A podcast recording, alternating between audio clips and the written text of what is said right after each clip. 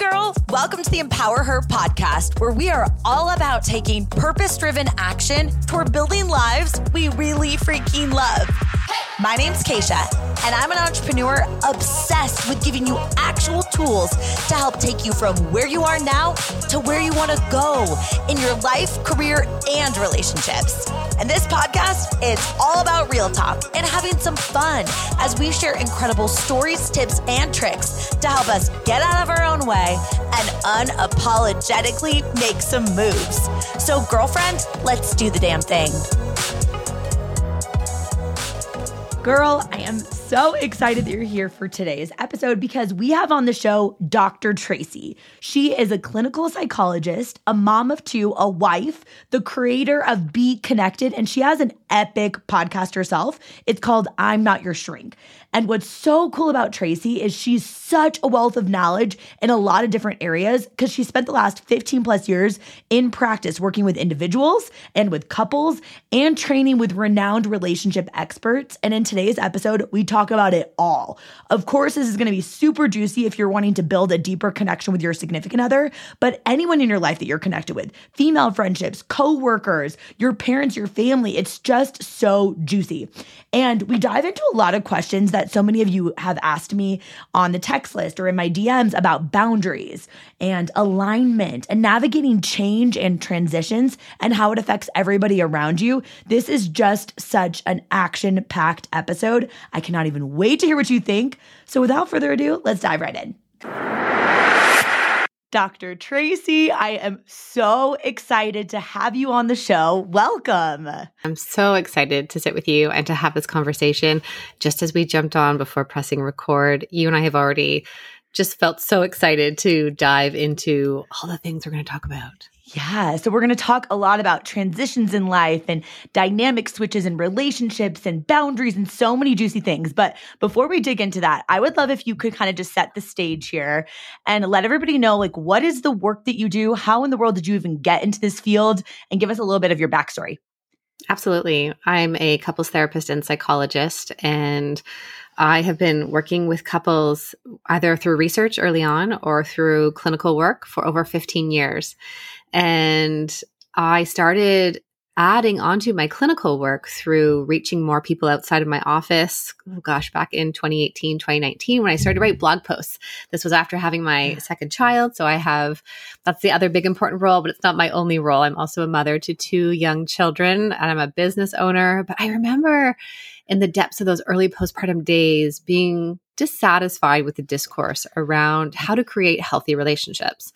A lot of pop culture advice were things like, you know, just share your feelings. And that's not enough to be able to make meaningful shifts. So I wanted to start reaching more people outside of my therapy room. And I started doing that by mm-hmm. releasing my own podcast, by creating online webinars so that the tools and skills that I teach couples and individuals in my office are more accessible for people. Um, webinars, my online program called Be Connected, where essentially you can learn all of those tools in the comfort of your own home because you can learn to improve your relationships and connections and set boundaries with the ones you love. I love it. So important, the work that you're doing. So, okay, let's talk about kind of the season that made you want to even dive more into putting out more content in the world and recognizing that maybe people needed more support. Was that stage of early like young kids right so there are a lot of women that are listening into the show that that's the journey that they're on right now maybe they are preparing for pregnancy or even last week on the podcast i just announced that i'm pregnant and kind of moving into that season there's a lot of women that are at that stage so what would you say to someone who is feeling maybe a little bit anxious about how the dynamics in their relationship might change as they're in that trying to get pregnant in that fertility journey or newly pregnant stage? What have you noticed with couples that you've worked with? Yeah. So, that first piece of what would I say to an individual entering into this? So, thinking of the woman who's listening today, I want you to know that change is really hard and that we are going to enter in different seasons in our life. And that anxiety is a normal emotion and it prepares us for a change, right? It's going, our brain wants to try to work out all of the configurations of what's going to happen.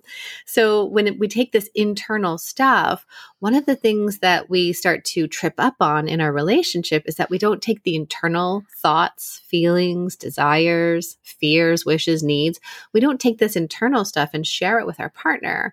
And so when you're entering into these hard seasons, whether it is having a child, shifting business structures, yeah. what's it going to look like if you're staying at home or going back to work?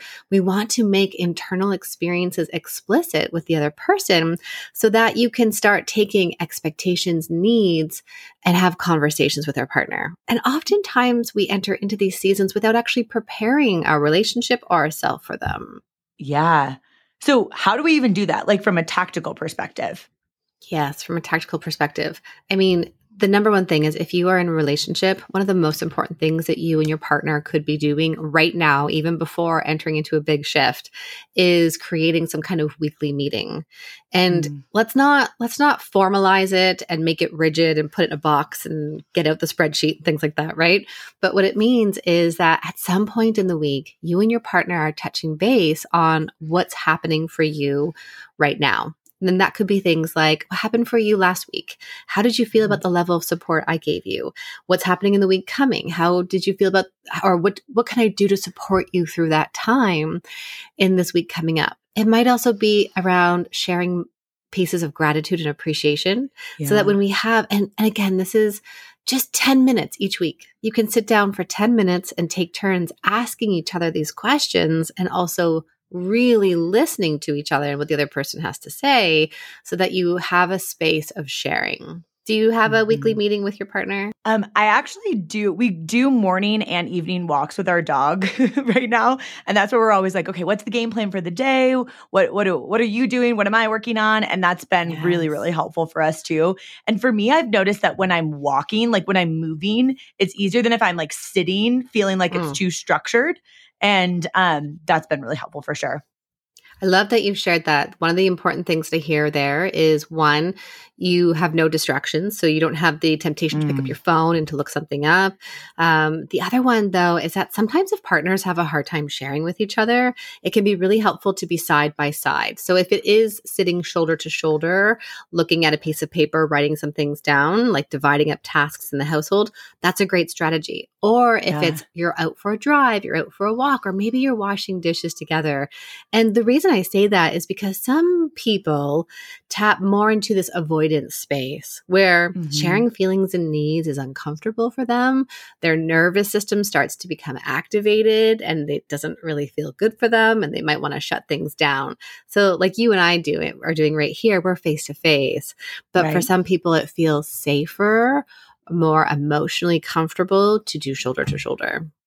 I love that. And it it is really just an easy thing to check in on too because you know another theme that I've noticed from women in this community that will be listening into this podcast is like the transition like a lot of people are going through this transition of like becoming a mom in the community um, or having young kids. But there's also a lot of entrepreneurs that they're in different seasons right now where for example, there are women that are working full time jobs and they're building businesses on the side. And maybe their significant other um, has one job, right? And they have a corporate job.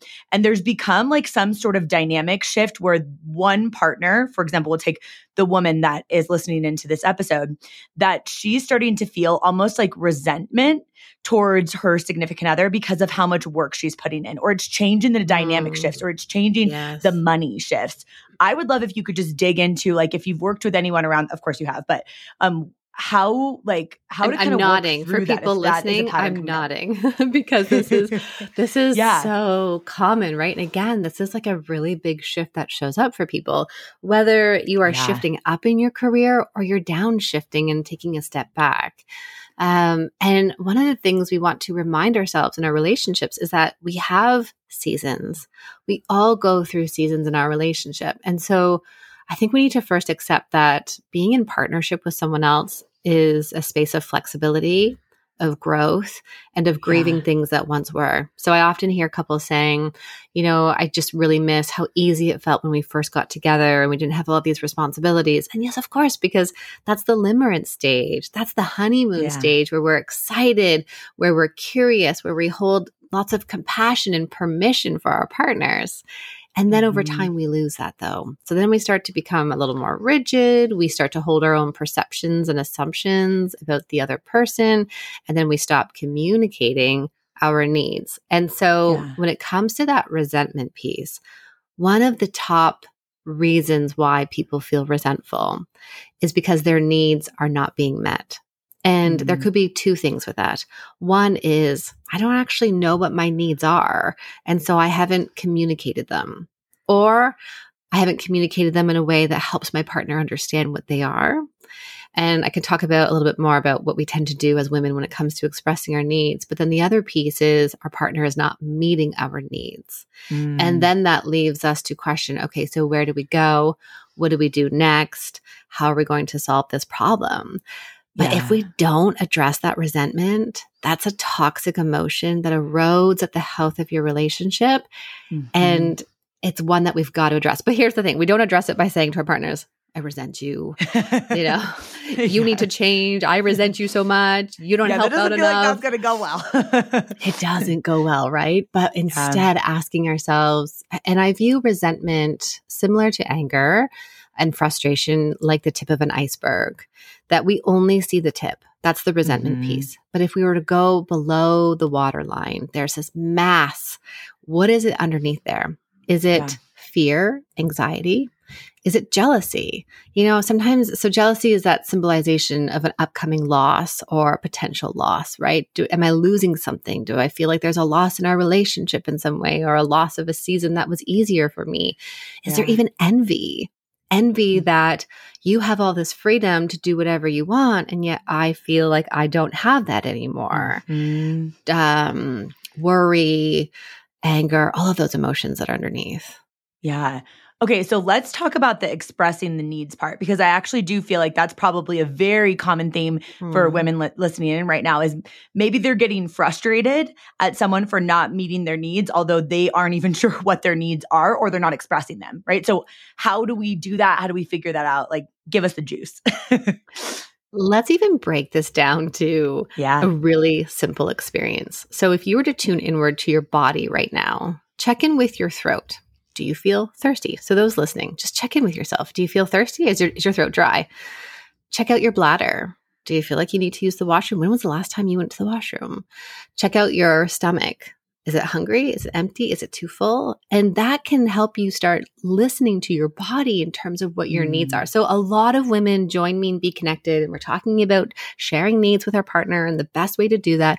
And they say, I just never learned what my needs are because oftentimes many women are taught to, you know, the message be a good girl, silence mm. your needs, don't be the squeaky wheel, don't be angry. Angry doesn't look good on, on a woman, right? On a girl, don't be angry. And yeah. that all of these messages or the people pleasing message, right? The caregiver, you got to look after others, you have to be kind to others we then lose the ability to listen inwards and to tune into what it is that we want and need. So if you're someone mm-hmm. who struggles with this, even just start small with moment to moment of asking yourself, do I need to use the washroom? Yeah, actually, I do. I'm going to go. Or I'm hungry. I'm going to grab something to eat. But then when it comes to the bigger piece, so now let's talk about more of the emotional needs. We all have core basic needs in our relationships and we can talk about it using words like attachment needs, um, emotional needs, but things like to feel a sense of security with our partner, to feel a sense of being safe, not just physically mm-hmm. safe, but emotionally safe. Where if yeah. I tell you something, I know you're not going to throw it back at me. Um, we also need to feel soothed and connected to our partners. And then also that sense of someone else is going to be vulnerable with us, right? That's love and belonging. We have these basic needs. And so what we often do in relationship is we'll say things, we'll express our needs in the negative. Mm. I don't want you to do that don't touch me like that, which of course consent and our body rights is important. Yeah. But it sounds much different when you say, I love when you massage my arms instead of massaging my feet. That directs your partner for what you want, right? Mm-hmm. Um, we often communicate our needs in vague ways. So we'll say things like, I'm so overwhelmed. I need you to help. There's nothing wrong with that expression. I'm overwhelmed, which is going inwards and expressing my feeling, and I'm connecting it to what I need. But if I'm a fly on the wall, I have no idea what help looks like. And right. so we want to get really clear. I need to offload all of the meal prep tasks, and you take that because that's going to help me with my overwhelm. Mm. So we we tend not to express them. So we shove them down, bottle them up only to explode later. We tend to express vague or we express them in the negative. Yeah. Wow. It's really powerful to even think of just how often it can be that you're projecting like what you're feeling inwardly in this you do this wrong or I'm like not a helpful way. And when we think about how often like those interpersonal relationships, especially with a significant other, sometimes the things that we'll say to someone like that that we would never say to someone else and it's just because oh, we think absolutely. that they're always going to be there or something, right?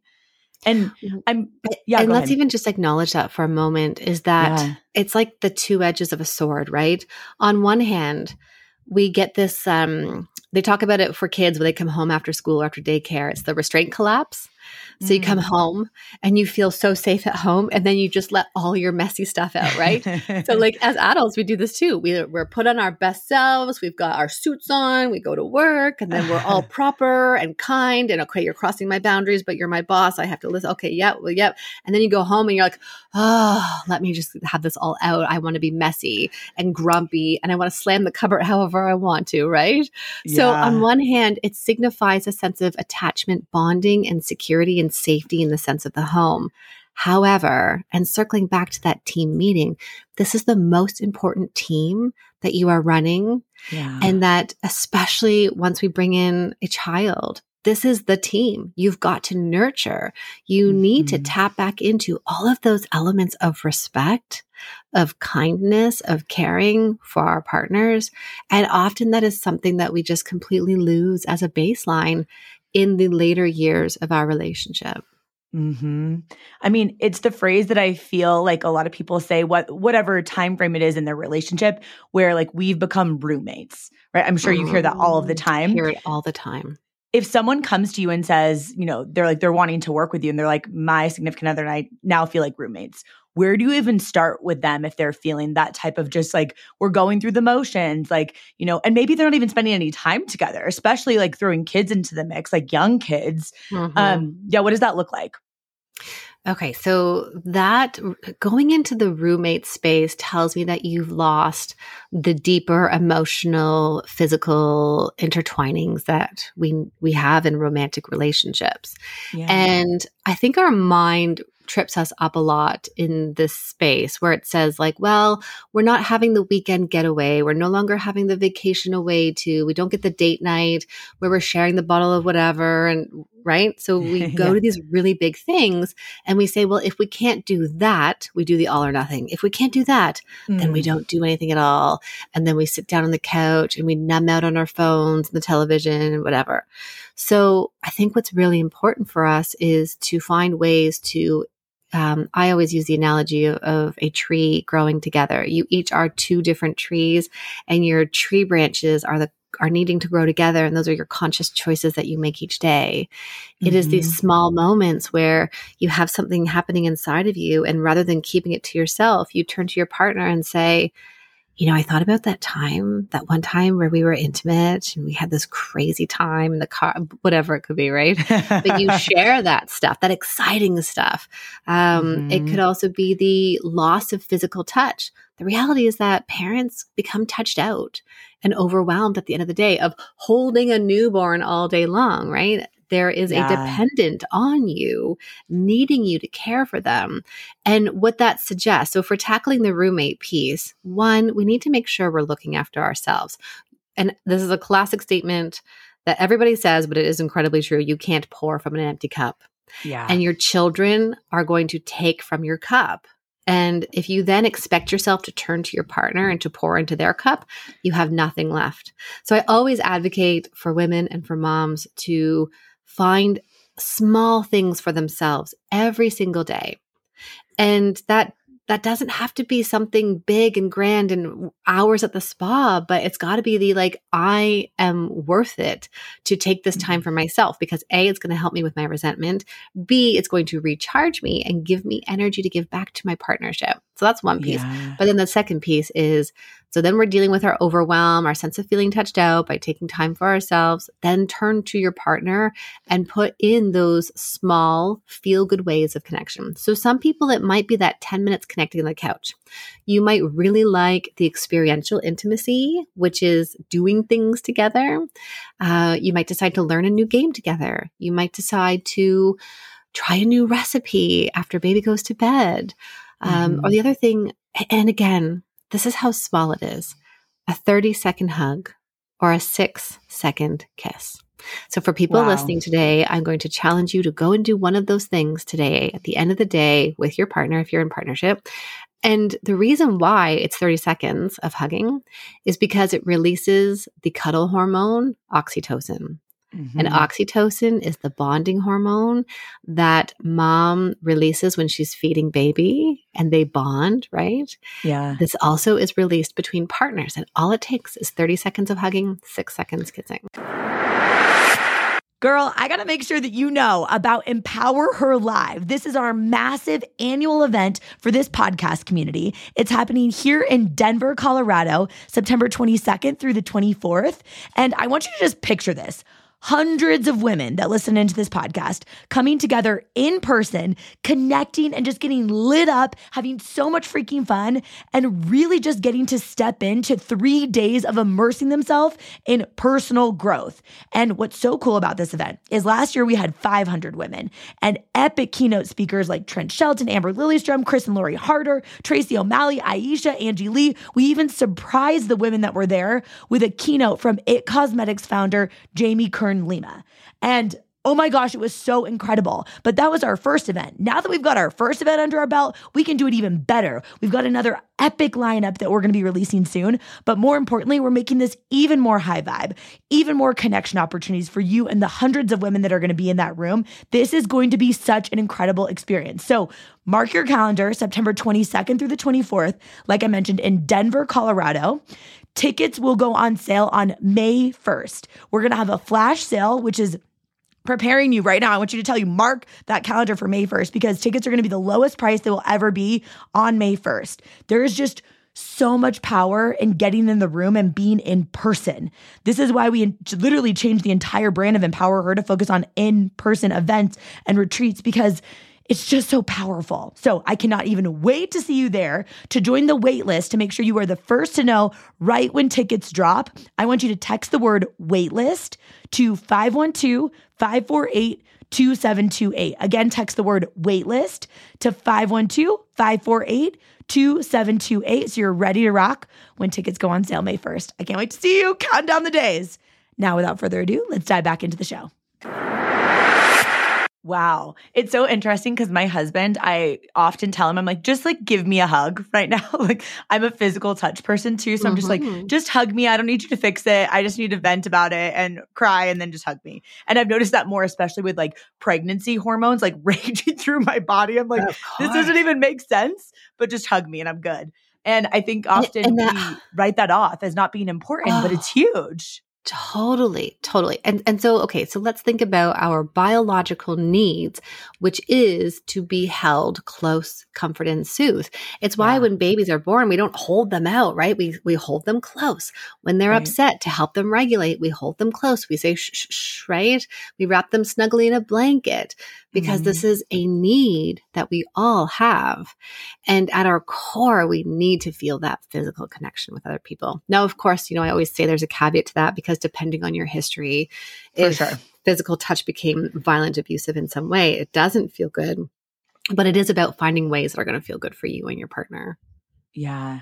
So, okay, let's talk about this concept. I know I'm like all over the place, but I just feel like there's so many things that you can share that will be so helpful for the women listening in. So, let's talk about the concept of mental load in general. For anyone that follows anyone that's in the psychology space, like you hear that topic a lot. Can you kind of break that down, what that is, how we work through that, and yeah, just kind of where to start?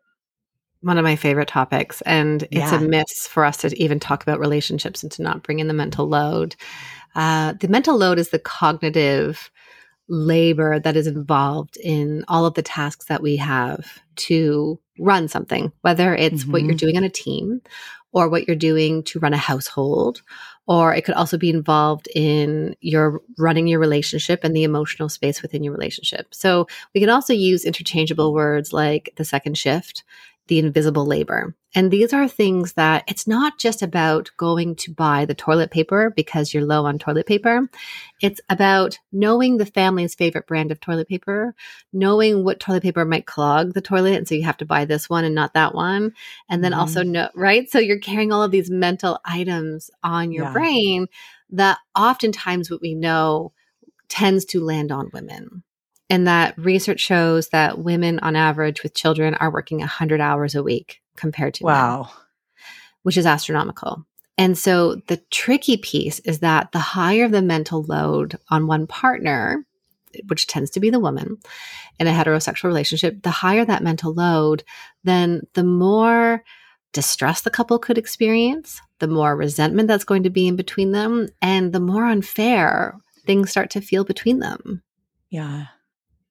That makes sense.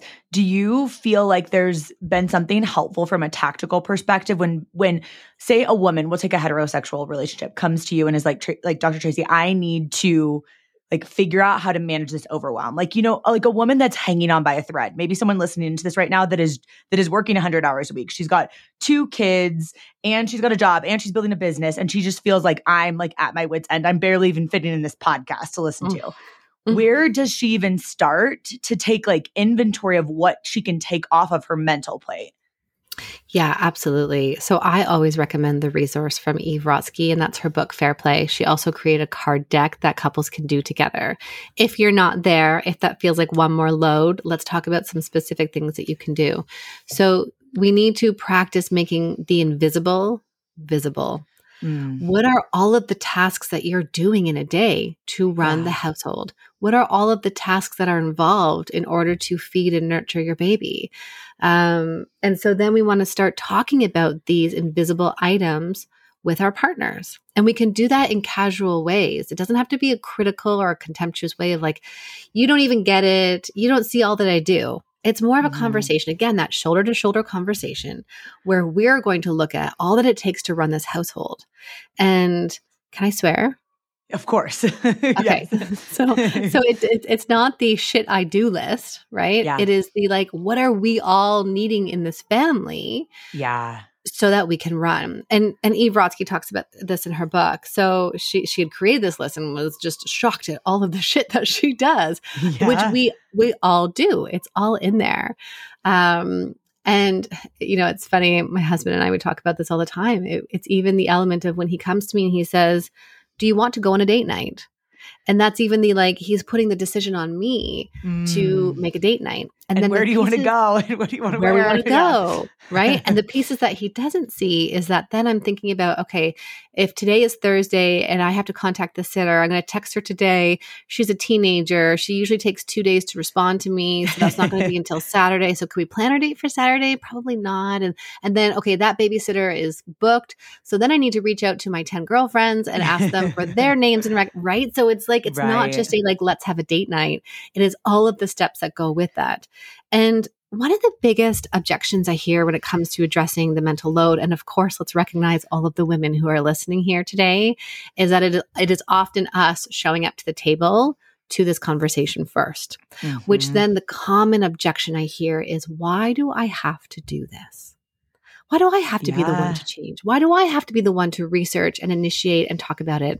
And I'm going to hold space for the both end, which is yes, I see you. I see how much work you do. I see how much you manage in your household. I see that this is totally and completely unfair. And both end, you also have choices. And you Mhm. happen to be here today. You're listening to this podcast. You're learning about this piece, and you get to be the one to start making a change in what's happening in your relationship. So I think it's really important to hold both of those experiences that we can then approach our partners and say, wow, you know, stuff is hard and Yeah. this isn't feeling good for me. And the other piece, there's uh, someone recent one of my editors was reading my book um just working through my book it's coming out in september it's called i didn't sign up for this and so essentially the book title is because of the number of couples and women that were showing up in my office saying this isn't the relationship i signed up for i didn't wow. sign up for this and and also truthfully myself crying in the shower after the birth of my second, saying, I didn't sign up for this because I felt so much resentment towards my husband and I was collapsing under the weight of the mental load and yeah. what it meant to manage all of the things. And so I think what's really important for us is to acknowledge that we have agency to then go to our partner and say, let's renegotiate these things. Let's talk right. about this and show up differently and let me circle back to the piece that I was getting to here is that my my editor had shared this kind of aha moment with someone she's talking to where I had connected the mental load piece to intimacy. That many times one partner or the other will say, We don't have enough sex. Why aren't we having sex? And it's important for us to understand that sex for women is cyclical and that a positive sexual experience followed by emotional closeness, physical closeness, and a fair distribution of the mental load is going to lead to an increased likelihood that you will want to enter into the next sexual experience with your partner. Yeah. They're all connected together. Wow. That is so powerful. And I think it's really important for women listening and what I really resonated with that you just said is like, you know, the whole goal is that you're on a team with this person, right? And as if you choose, you're bringing mm-hmm. kids into this relationship as well, which a lot of women listening in are choosing to do that as well. That it's like, if you are the one listening into this podcast and you're recognizing that this is an issue, instead of getting caught up on the fact that like, geez, why do I have to bring this up? It's like, for your team, you found out this information. So now let's figure out how to offload some of this. And it it made me think too of how like Steve Jobs, you heard how he would always wear like a black like turtleneck or whatever just to take out the decisions. And I think of that often where I'm like, I just have decision fatigue sometimes now just as an entrepreneur, not as a parent, just as an entrepreneur. So it's like, how can you take some of these decisions off of your plate too and mm. get someone else looped in? Because I mean, from your experience, a lot of times women tell me, you know, that they struggle asking for help. And maybe it's part of it is this narrative in society of like this like superwoman, like I can do it all. And that to me, yeah. I do not want to subscribe to that narrative. But you know, it's so often that if you ask for help, there are people that are willing and truly excited to help you. You just have to ask sometimes. Like, do you see that come up mm. often in relationships where the, say, for example, the wife is coming to you like, my husband doesn't help me, et cetera, et cetera. And you're like, well, have you even asked? And then they're like happy to do it. Does that happen often? Yes, and so I'm going to add more to that. Yeah. So, yes, and sometimes we don't ask for help. And so we carry this load on our own. And that is one of those things that work against us. Um, it's a belief that works against us in the sense that I hear from so many women, my partner should just know. They should just know that this mm. needs to be mm. done. And yet we need to understand the context of each person and what they've grown up in.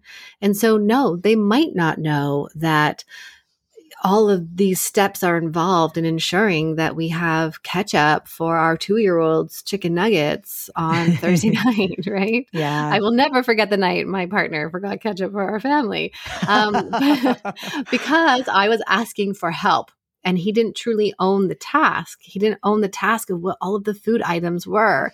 And so mm. asking for help is one approach. And for many people, that works. However, that still puts me in the driving seat that Good I'm point. the one that has to be the one to make the list. Yeah. Rather than, okay, so we don't want to formalize this. We're going to try to just start doing one thing today. Sit down with your partner before the end of the weekend. Talk about all of the things that need to happen in the next week and give something to your partner from beginning to end. So is yeah. it meal planning that week? Great. What do we have in the fridge? What things do we need? What are things that I like and you like and are going to feel good for our dietary needs? What when will you go grocery shopping?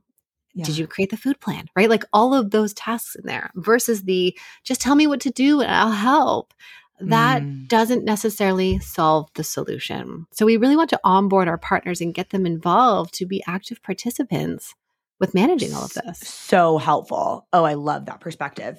Okay, so what I, I know I'm really jumping all over the place, but this is another. I love it. We're, we're doing it. We're, we're, we're like just, we're just jamming. All, all, all of these are like deep dives into our relationships, and I love all of your questions.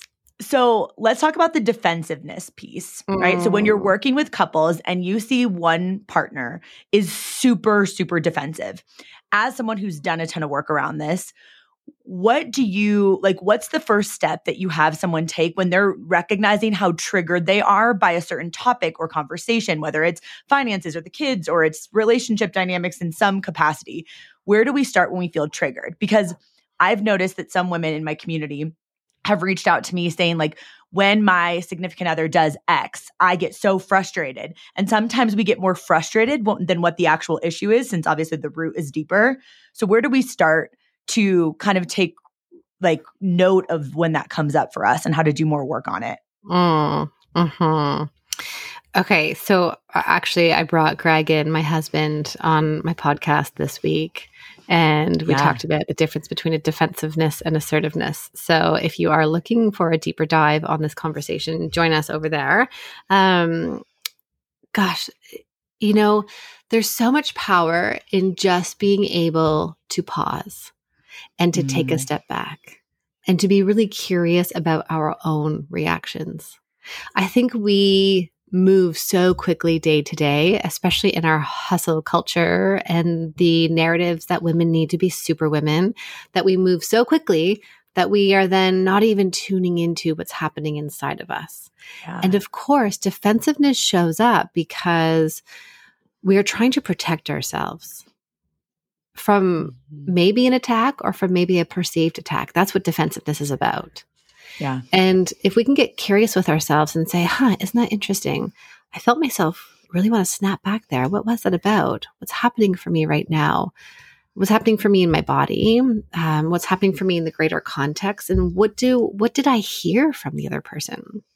So mm. if I'm mm. sitting in the defensive person's seat, one of the things that can be really helpful to buy yourself more time is to say something like, Thank you for sharing that with me. It's something I'd like to think more about. Right? It's just like give yourself mm-hmm. time to hear the other person.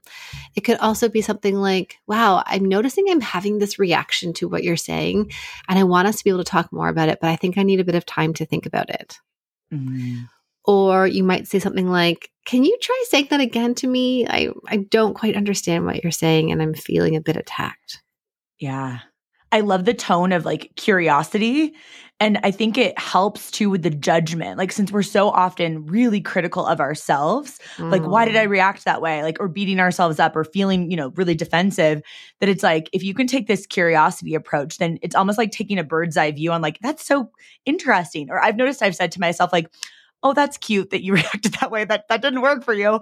But like, wonder where that came from. And it's like more of like a, for me the internal dialogue when it's more playful then i can mm-hmm. actually get to the mm-hmm. root without being like Kacia why did you do xyz right so that's oh that's really i helpful. love that you said that because when you just said that why did you do xyz it almost blends into a feeling of shame mm. and for many people we get defensive because deep down underneath we're covering up shame interesting we're covering yeah. up feelings of inadequacy or like you're failing or like you're not enough or you're not worthy or gosh, you can never get it right.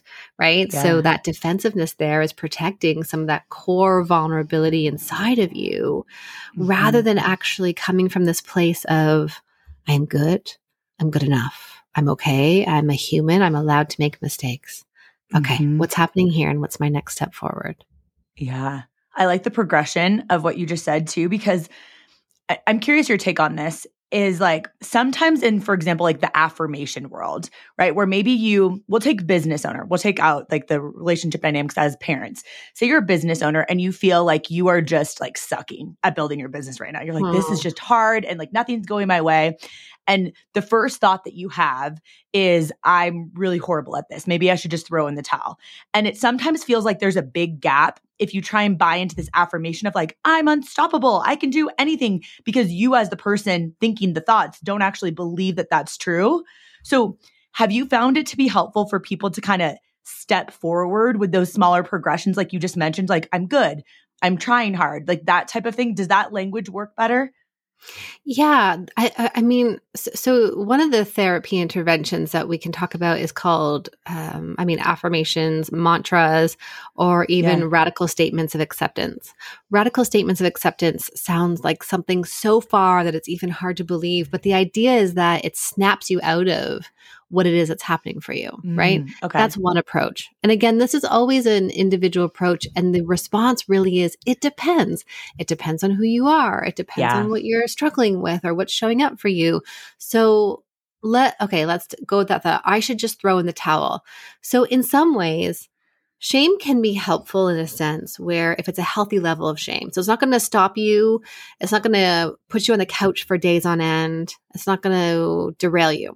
And you can sit back and ask yourself, what am I missing? Okay, mm. so let's actually evaluate this business because we can't walk around saying, I'm great, I'm good, everyone should want my stuff, right? Like when it comes to yeah. a business, we have to look at where are we missing it with our clients, with our, you know, with the people that we want to reach. What's happening here?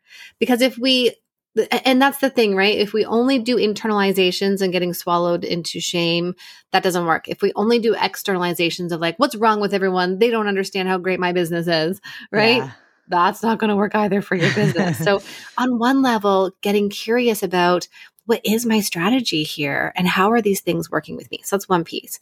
But then I think the other piece that comes in here is a lot of compassion for ourselves. And whenever I talk about compassion, people are often like, mm, You want me to be kind to myself? I don't think that's really going to work. Yeah. And what's important though is that, I mean, first acknowledging that criticism is not working for you, it holds you back even more. But if we show up to ourselves the same way we, that we would with a dear friend by saying, this is really hard. You are not alone in this struggle. Others struggle with this too. And this is a point where you are struggling.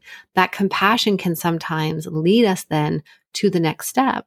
And then perhaps you find something that inches you a little bit closer, which mm-hmm. is, I'm learning to trust myself. So instead of that like full swing, you know, gas pedal to the floor saying, yeah. I love myself and I have the best business ever and I'm going to make a million dollars this year, right? We mm-hmm. start a mm-hmm. little bit smaller, which says, I'm learning to be kind to myself. I'm learning to be gentle. I'm going to reach this one goal. I'm going to start, right? So we're inching forward. I love that. And it feels so doable too. Because mm-hmm. for someone that, you know, like for sake of kind of using this analogy of like, you know, gas pedal to the floor, it's like right now, if they're saying a lot of really negative things to themselves, it's like they're going in reverse. Mm-hmm. And it mm-hmm. feels like such a jolt to your system to go in full speed reverse to full speed ahead. So it's like that compassionate, like stepping, moving forward. Love that. Okay. I have to ask you about boundaries in general mm. because you know, like I mentioned even at the beginning of this episode, there are a lot of women that are in these transition seasons. A lot of it is having to do with different ages of kids or new seasons or business or even like stepping up in their career, like really ambitious, like growth minded women that listen into the show. And with that, sometimes it's a significant other that maybe doesn't understand um, or they don't know how to set boundaries, or it's a family member, or it's friends that don't understand what they're navigating. How have you helped you know, clients that you've worked with get better at setting boundaries? Like what are some like little little tangible nuggets that we could take from? I think we need to start with trusting ourselves first. And I know that's mm. like such a, mm. a, big statement, but this idea that oftentimes we look outwards for people to approve of what we're expressing and sharing yeah. instead of going inwards and saying, I'm doing something that's really meaningful to me that I don't need other people to approve of what I'm doing or to even validate and cheer me on. But this is something for me and this feels good for me. And I believe in this, right? So that is in some ways this self boundary where we say, I am not going to go into this over justification period process. I'm not going to over explain myself to someone who says, why are you even doing this? Right. So it's in some ways, it's like finding that line of where I'm going to be able to control. And when I talk about control, I talk about looking inwards at what you have control over versus outwards trying to control other people. One of the right. biggest hangups we have is that people will say they don't respect my boundary. They're mm-hmm. not holding my boundary. And the reality is that the boundary is yours to hold. And so not only do we need to communicate something with other people and to let them know where our wants and not wants are, right? That's what a boundary is. It's what we need right. and want and what we don't need and what we don't want. And not only do we need to communicate it, but we also have to put that into action so that when mom, let's let's say mom comes around and she's like, "What are you doing with this business? Why aren't you working 9 to 5? What about have you ta- have you thought about your pension? What are you going to do then?" Right? Yeah. So oftentimes people will say, I told mom, I don't want to talk about this. And here she is bringing it up again. And then I'll Mhm. ask, and what did you do next? I started to tell her all the reasons why I'm in this business. hmm And did that work? No. Okay. Because you didn't hold your boundary. You started to go into over justifying, over explaining, and Mm. convincing. You're trying to convince her. But what you did, if we step out of that interaction, what you did in that moment is you implicitly said to mom, even though I've said to you, I don't want to talk about my business, I implicitly said, it's okay that you asked because I decided to talk about it with you. So true. Wow. And then the next piece, though, is that then clients will often say, okay, well, I'm just not going to see mom. Forget it. I'm going to take Mm. space. I don't want to see her. And I'll often ask people, so how is that aligned with your values? You've told me before that your relationship with family is really important. How does that feel for you? Okay, well, in in the short term, it works, but in the long term, it doesn't. So then instead, it's like coming back to trusting yourself and communicating in a loving way and letting other people know what's going to happen. Mom, I know you love, I know you deeply care about me and my financial standing. I want you to know I'm not willing to talk about my business right now. And when she tries to push further, you broken record the boundary. I'm not Yeah. willing to talk about this right now. Mom, Mhm. it's not something that I want to talk to you about, right? Yeah.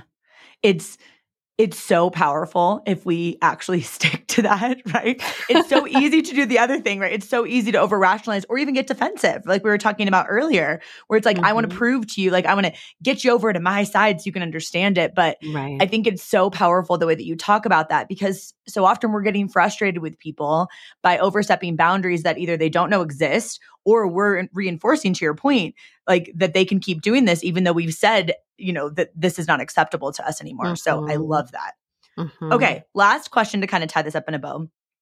You know, because there are so many women going through different transitions that are listening into this podcast, often one of the, you know, emotions that comes up is that anxiety of how am I going to handle this? Whether it is having their first kid or starting their first business, or maybe their business is growing to the next level, or they just got a promotion, or moving from one kid to two kids, or what, you know, or maybe even honestly being in a stage in their relationship where things are so good, better than they've ever been before, and they've never even been in that season. What advice would you give to someone from an emotional perspective or even tactical of like how to prepare themselves and even kind of lean into this like unknown of what's coming next if they're feeling a little bit anxious about it? Mm. I'm going to say what one of my colleagues once said. She said, Anxiety's priorities are not your priorities. And so acknowledging that anxiety shows up in a way to protect us and that it serves Yeah. a role. And sometimes we need to give space to that. And other times we need to be able to say, this isn't helping me right now. And learning to sit in uncertainty and learning to not be able to control all of the things and to ride through that. So that when anxiety shows up, it's in some ways, I, I like to use the analogy of riding a wave. So are we going to ride this urge of anxiety that says, I'm going to research all the things. And then I'm going to mm-hmm. go and check all the things over with my partner. And then I'm going to go and double check with my mom to make sure she approves too. And okay. Oh, look at that urge showing up. Like, this is anxiety. I know I'm familiar with anxiety. And I often like to say, invite anxiety in. We don't get to control our emotions and thoughts. We do mm-hmm. get to choose what we do when they show up. So invite anxiety in. Say, hello, anxiety. I'm so glad you're here. Would you like a cup of tea? Mm, You're not going to stay around though. Okay. So once you're done your tea, you leave at the back door and we'll call it a day. Right. And so in some ways, like, like as you're laughing, when we can be playful with our thoughts and feelings, we can do this, what acceptance and commitment therapy calls defusion. So instead of being Mm. fused and attached and buying into our narratives, we create space Mhm. separation. And that pausing in there allows us to acknowledge and then ask ourselves, what do we want to do next? And likely Oh. it's not us needing to spiral in the anxiety. It is you Mm. getting really present. It's you choosing what's meaningful to you and then trusting that you have those tools to do that. So beautiful. Even the word choice, right? Like when you're like defusing and like rigid, like you can feel in your body just like like rigid versus space and flowing, and like it just feels so different. So thank you so much, Dr. Tracy. You are absolutely incredible. So please tell everyone your podcast name, where they can find you, connect with you. Your content is incredible. Everybody needs to connect with you on social media for sure. And then tell them about your book coming out in the fall. Like, give us everything. Thank you. Uh, the best way to find me is I'm on social, Dr. Tracy D. That is, after you listen today, please come and send me a DM. It is something that is deeply meaningful to me to know what stood out for you from today's session, episode session. and then it felt what, like a session. I loved it. it, it I love it. I call I call my podcast sessions. And to check out mm. my podcast, head over to my website. I have lots of free resources there. So if you're curious about the negative cycle that you and your partner get stuck in, we all have a cycle, that one that repeats over and over again. I have a free quiz on my website for you. I have a masterclass that's also free for you to talk about how to really do a good repair after a fight.